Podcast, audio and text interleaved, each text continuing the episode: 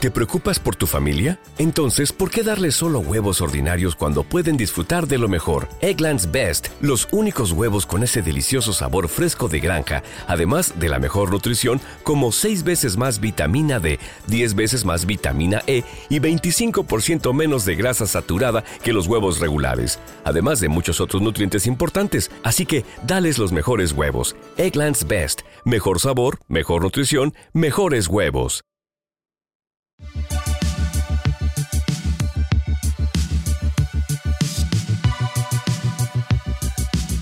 Caracol Podcast presenta Cuarentólogas. Hola, somos María y Marcela. Oye, María, ¿tú qué harías si cuando todo esto pase, no acuérdense que estamos en un, en un momento indeterminado de la historia, te invitan a una fiesta y te dicen, es la gran fiesta. Pero como todas las fiestas en este momento no empiezan a las 11 de la noche, te dice, llega temprano, llega a las 11 de la noche y pues no sé, por ahí hasta las 4 de la mañana. Bueno, haría una evaluación de aspectos bastante amplia. Por un lado diría, bueno, llevamos harto tiempo sin ver gente, llevar harto tiempo encerrada, mis amigos, qué chévere ver gente, entonces punto a favor, check. En contra, empieza la lista. Muchas ahora ya debo estar muerta de sueño, qué pereza, quién sabe quién va, qué tal que no conozca a nadie, quién sabe qué trago dan y yo ya no estoy para todos los tragos. Y porque me conozco, digo, listo, sí, yo voy. Manita arriba, ¿no? Dedito arriba, listo, yo voy, qué chévere verlos. Y ese día a las 8 de la noche empiezo, ay, muchacha, ¿por qué dije que sí? Ahora me da pereza y yo aquí toda arrunchada y miro a mi perro y me hace carita de, ¿cierto que no vas a salir? Y empiezo, Dios mío, yo no debería ir, pero ya dije que sí, pero qué pereza, pero entonces como digo que no me demoro, pero mm, quizás termine yendo, pero muy tempranito saco una excusa y me voy a dormir a mi cama. ¿Tú querías? Yo creo que depende quién me invite, no como, mira, me encontré, si tú me dices, mira, me encontré esta fiesta en alguna red social, suena chévere, vamos. Eh, depende, depende quién, quién la organice, depende dónde sea. Entre más cerca sea mi casa, mejor. Pero la verdad, la verdad, la verdad, no garantizo que vaya. Sí, quizás yo fui un poco optimista y, y, y, prima mucho el compromiso social, pero la verdad es que eso lo hemos hablado varias veces tú y yo y al final creo que ninguna de las dos iría y sacaría como un montón de excusas, porque ya que empezamos con lo que nos trajo el día de hoy a conversar y es que las cosas cambian a los 40 también incluso para salir a rumbear, por muchas razones, que tienen que ver con el cuerpo, que tienen que ver con la energía, que tienen que ver con las prioridades, eh, y no necesariamente porque porque sea bueno o malo rumbear, sea bueno o malo el alcohol, sea bueno o malo, no sé, trasnochar o pasar derecho. No es un asunto moral. No es un asunto moral, exacto. Eh, exactamente eso iba a decir, no es un asunto de superioridad moral de, oh, estos pobres mortales debajo de los 40 que rumbean. No, ya quisiera yo tener esa energía. Creo que es una cuestión de, de que el tiempo pasa y las cosas cambian. Si te dicen que es una fiesta de cuarentólogas y cuarentólogos, Sí. Y más, y cincuentólogos, y, es decir, no, no, no, es, no es una fiesta con gente de 20 o 30 que tal vez uno la piensa más, pero ya es como es una, es una, un evento, no una fiesta, sino un evento. Ya lo volvió un coctelito. Sí, sí, sí, sí. Pues, ah, no, porque... Es que hay niveles, sí, hay niveles. un evento de personas de nuestra generación. Pues es que yo creo que no me resultaría atractivo si no fuera así. Si ya de entrada me dice, una, no sé, amiga, porque tengo amigas y amigos más jóvenes, oye, es con mis amigos de la universidad o con los que me gradué, ya es como alerta, es gente muy joven para ti. y insisto, no es un tema de superioridad moral, de verdad, sino de... Y al final para una fiesta es como, ni siquiera como interesante. Yo estoy segura que todas las edades hay gente interesante con quien conversar, con cosas en común, que uno puede pasar rico. Eso yo estoy segura porque además ha sido un aprendizaje que he hecho en la vida. No es no es carreta que yo me he metido en la cabeza.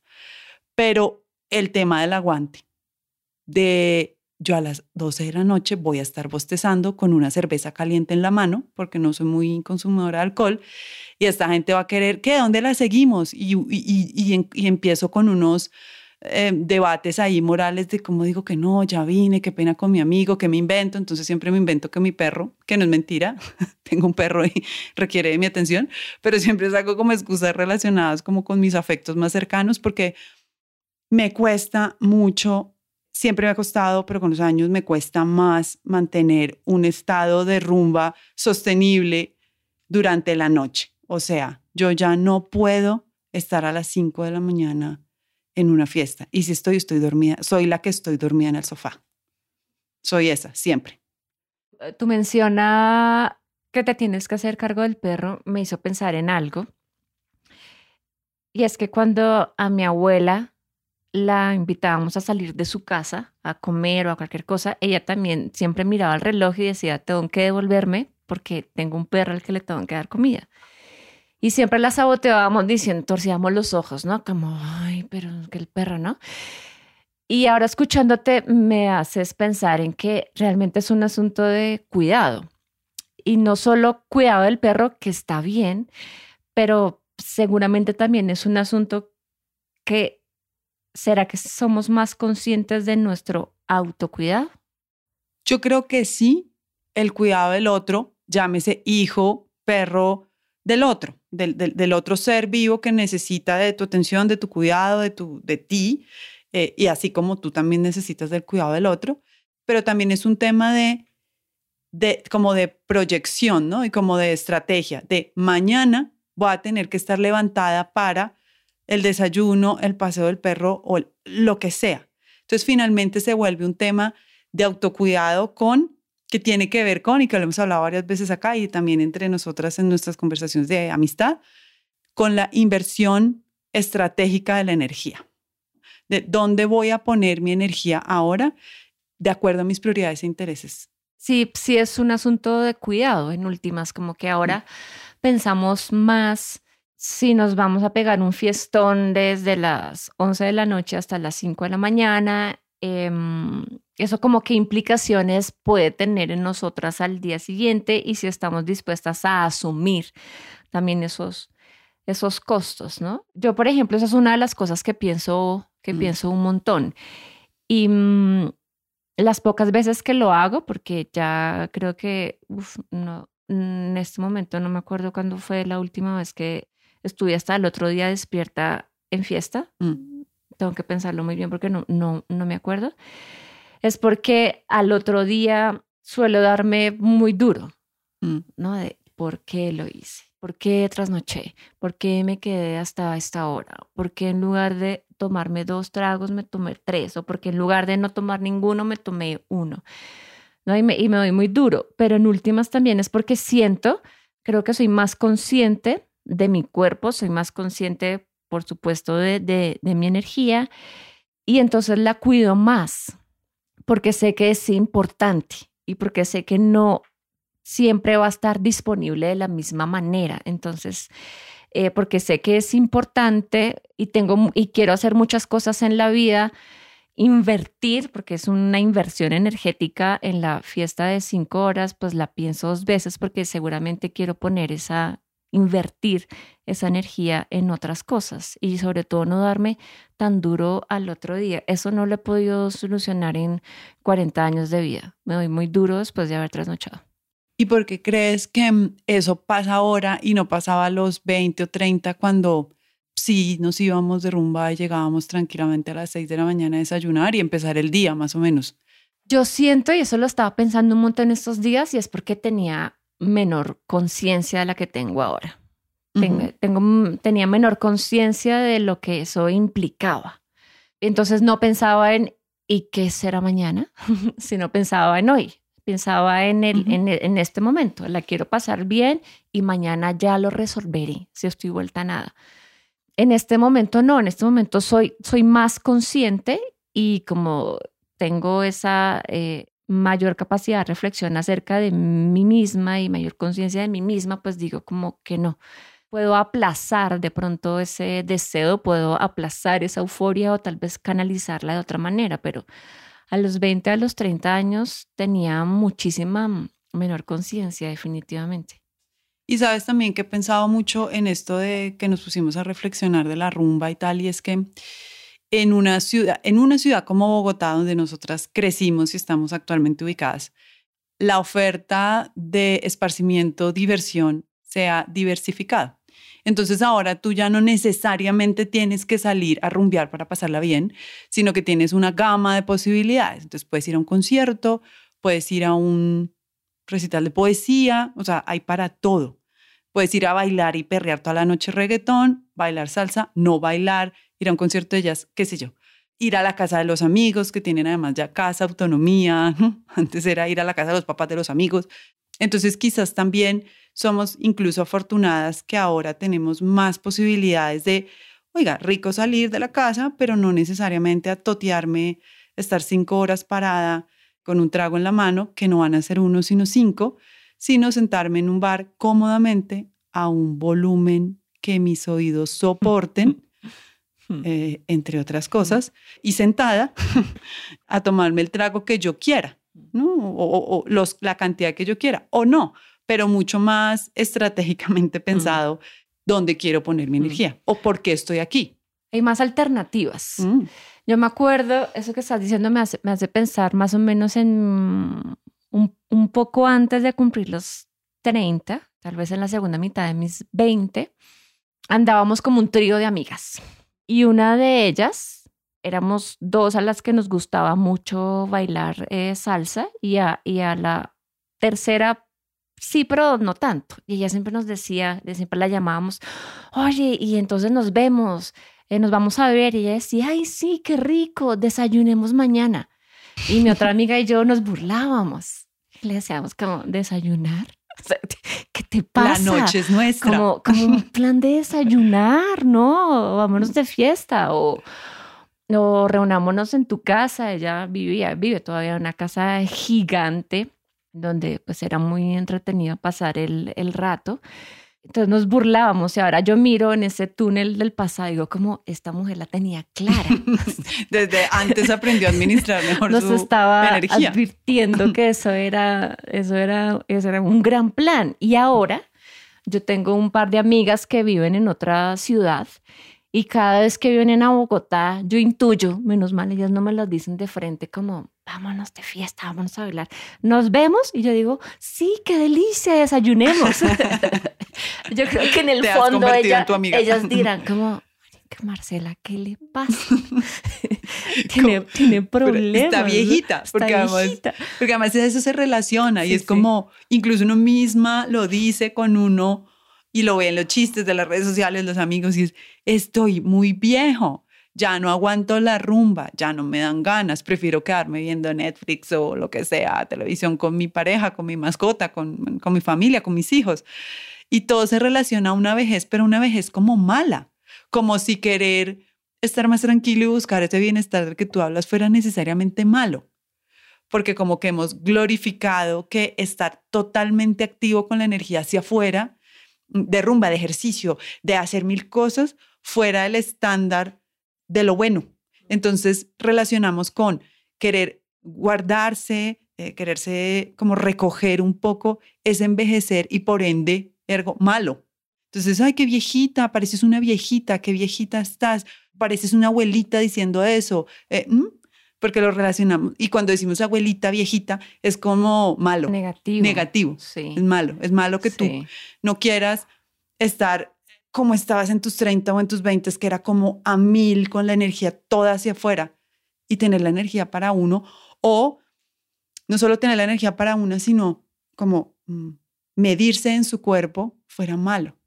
Yo lo he dicho muchas veces en este podcast y además fue una de las cosas que me inspiró precisamente para tenerlo, es los cambios del cuerpo, ¿no? De mi cuerpo, que no solamente por los años, sino por condiciones de salud, de genética, como lo quieran llamar, pues sí he empezado, he empezado a sentir ciertas molestias que ya no me permiten estar sentada en un andén porque me duele la cadera, o estar parada cinco horas porque me duele la cadera, o me duele el cuello, o me duele porque tengo ciertas condiciones de salud. Y al principio me sentía como súper anciana, ¿no? como pucha, mi cuerpo es como una viejita de 80 y yo, yo siento que sigo siendo una mujer muy vital, aunque no he sido necesariamente la más rumbera ni la más activa, pero hasta que empecé a hacer la reflexión de, no, es su cuerpo dando ciertas señales que usted puede ir acomodando a cómo administra estratégicamente su energía, ¿no? Y no, y no significa que, que sea una anciana que ahora se tiene que sentar en una mecedora a, a tejer porque ya sus articulaciones no responden a... No, y si me quiero sentar en una mecedora a tejer, también está bien, no es malo querer estar con una quietud activa de en otro sentido.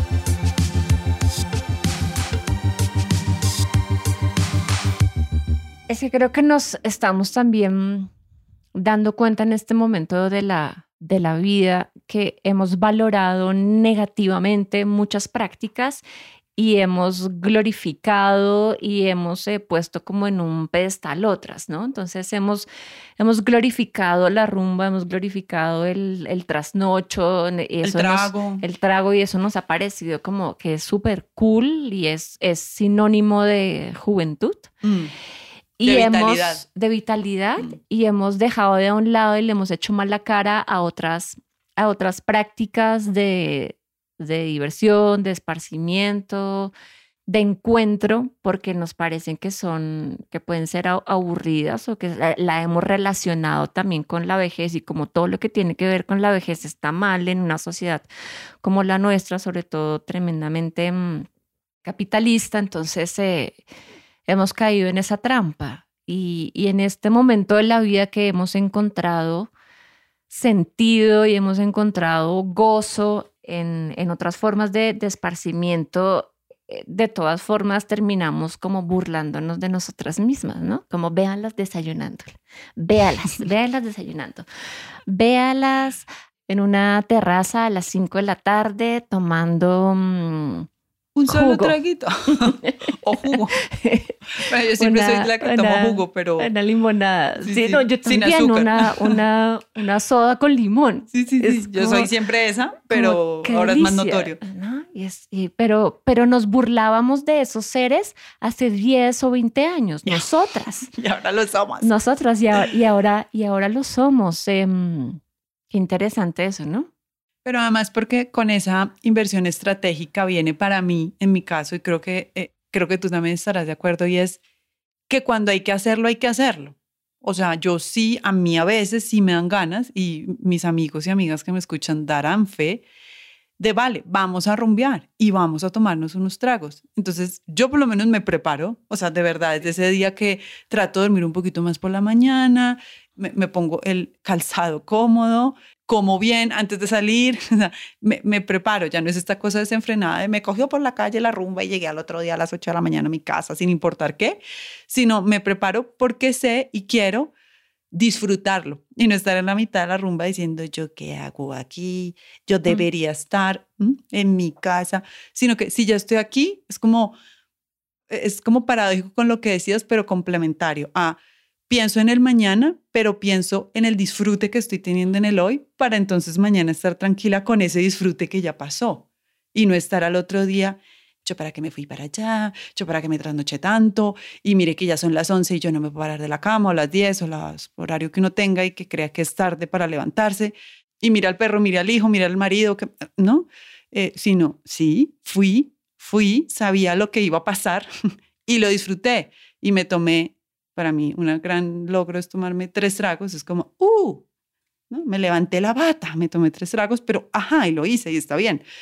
Pero es pensado, es planeado, es como con la energía más, no sé si más tranquila, pero más sosegada. Yo siento que todo lo que está llegando a los 40 es como con más sosiego, ¿no? Incluso las sorpresas, incluso eh, las, las tristezas, todo llega como con más calma, que creo que es una gran conclusión a la que hemos llegado a todas nuestras veintipico de conversaciones al aire, porque detrás de eso hay otras 38 mil que no han salido, sí, pero que se volverán episodio en algún momento para que todos y todas lo compartamos y lo conversemos, pero todo es como más sosegado, más estratégico, ¿no? Más pensado, más consciente. Eso, más consciente. Si mm, tú fueras en este momento una organizadora de eventos y te tocara organizar un evento, te dice a la hora del día que tú quieras, del, tú tienes toda la libertad mm, para producir el evento que tú dices, en esta vaina la gente de mi generación la va a pasar bien. ¿Qué harías? Ojalá no me quiten el trabajo después de organizar el evento. Pero yo sí creo que empezaría un poquito más temprano de lo que normalmente ahora empiezan las rumbas, tipo 8. Me encargaría que hubiera variedad de eh, bebidas alcohólicas y no alcohólicas. Me encargaría, por ejemplo, y eso sí ahí me perdonan, es un sello personal, eh, que hubiera música, ¿no? Buena música, por supuesto, la música siempre es la mejor compañía, pero que no hubiera, digamos, estos grandes aparatos que producen un ruido insoportablemente fuerte. Un pico. Un pico, sí, esto que es que yo no puedo, yo es que mis oídos ya no lo soportan, sino una música a un volumen bueno, digamos que anime para que no aburra, pero que se pueda conversar y que no sea molesto a los sensibles oídos, eh, yo creo, llegan a los cuarenta y tantos y para arriba. Además, habría comida, porque allá el trago uno siente igual en la panza. Entonces, una comidita, no, no una comida, sino como unos pasaboquitas en un lugar más o menos central de lo que yo pensaría fueran los invitados para que no sea tampoco un problema, porque eso también se vuelve estratégico, de, ah, queda muy lejos, eh, allá los taxis que o el Uber o lo que uno use de transporte o bus o lo que uno use de transporte no llega, no, que no sea eh, en estos lugares donde uno a los 20 y 30 sí decía, yo voy, no importa, caminamos. Eh, y uno camina kilómetros, ¿no? No importa, cojamos el cualquier bus, ahí, vemos, ahí, vemos. eso ahí nos acercan, echamos dedo. No, pues uno está, ya no está para echar dedo por pereza, por seguridad, por que somos más conscientes de un montón de cosas de seguridad, eso también hay que decirlo, sobre todo para las mujeres, unos 20, yo pienso ahora a mí antes y digo, Dios mío, cuántos peligros corrimos en la calle. Porque vivas nos queremos. porque viva nos queremos y siempre nos cuidaremos entre todas. Entonces, uno es más consciente de eso ahora, ¿no? Entonces, también que no sea un lugar en una montaña, por allá, ni por allá, afuera de la ciudad, sino un lugar como más central. Y sí dejaría como que te puedes ir a cualquier hora, ¿vale? Entiendo, pero si quieres podemos ir un poquito más a la madrugada, ¿no? Tendría como que, no es como que la fiesta se acaba a las 12, no, o el evento.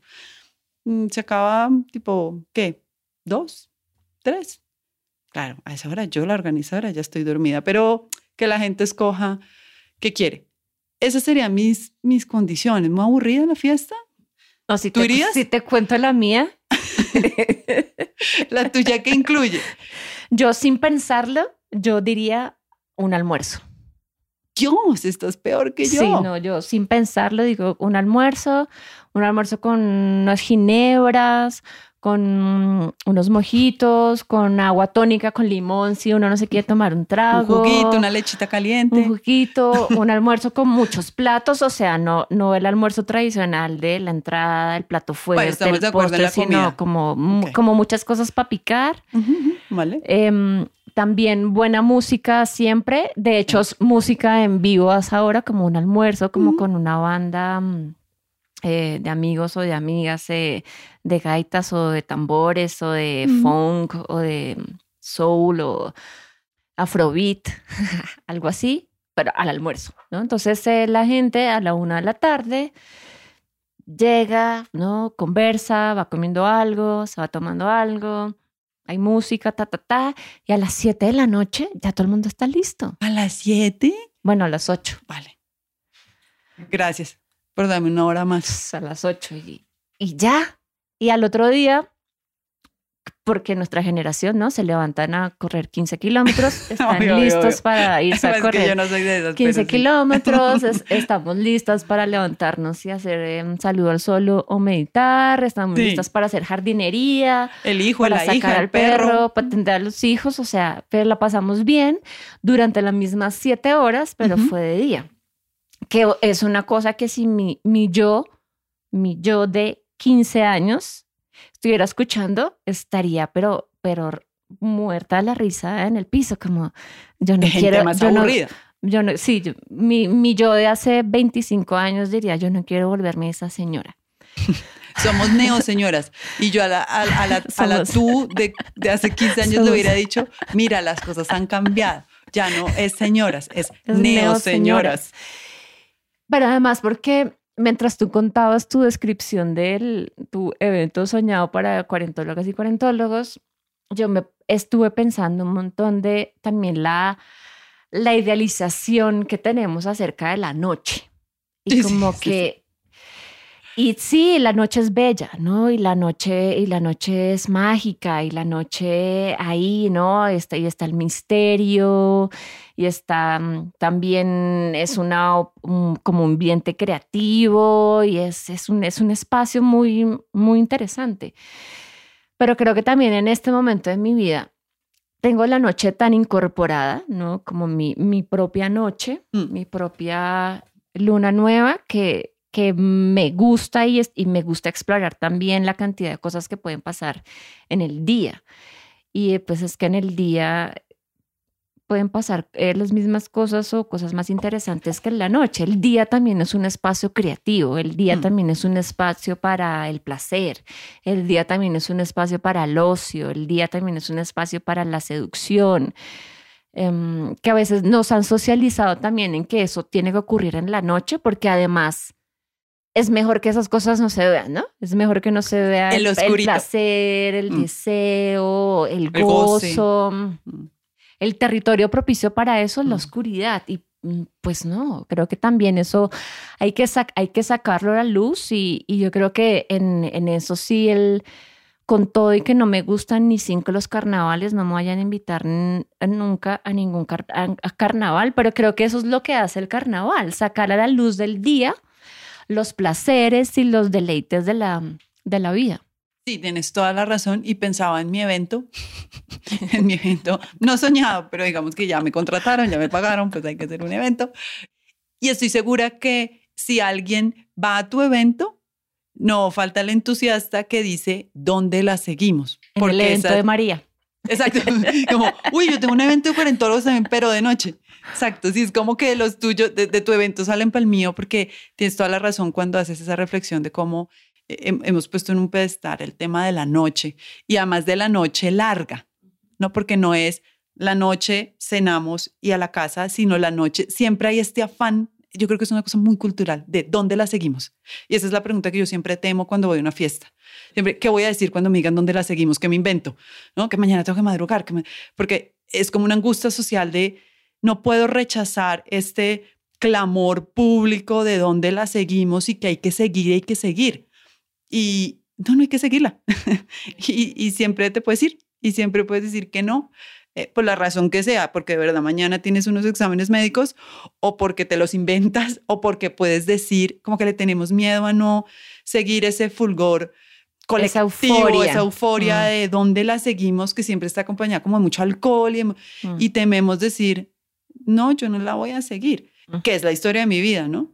Siempre soy la que, porque además no estoy, seguramente a esa altura de la noche no estoy alcoholizada, porque tomo súper poquito, siempre soy la de la cerveza caliente, ahí se me sale lo boyaca, siempre tengo la misma cerveza toda la noche, entonces es como, ya es la una, ya son las doce, ya se acabó, es suficiente, para mí ya, para mí ya está bien. Si ustedes quieren seguir, pueden seguir, pero también una cosa ahí como de culpa social, de que como queremos la noche y tararara, hay que seguirla. Y no, no hay que seguirla.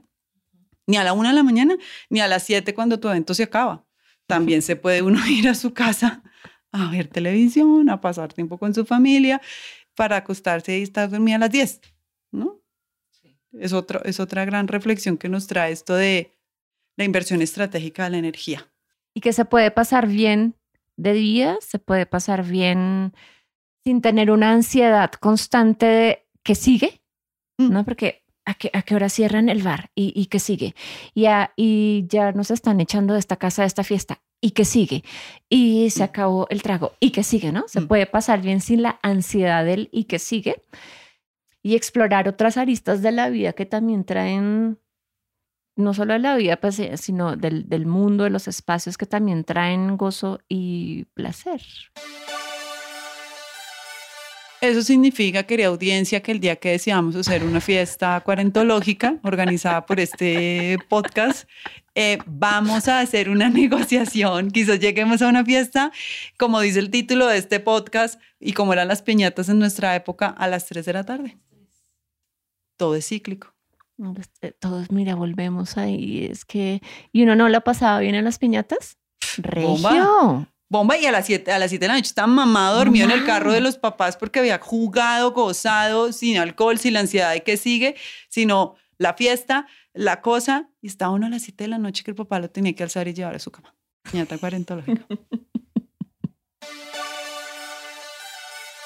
bueno, cuéntenos en, en las redes, ya saben, en Twitter, Instagram, y correo electrónico, siempre estamos dispuestos. El otro día alguien nos decía, ay, pero ustedes contestan. Por supuesto que contestamos, siempre contestamos.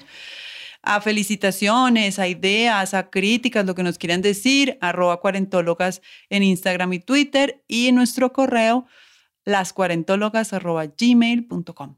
Escríbanos y cuéntenos acerca de sus fiestas y experiencias con la diversión en esta época, en esta década, en esta época de la vida. A ver, a ver qué. Y con esas ideas organizamos la fiesta, la piñata cuarentológica. Hágale.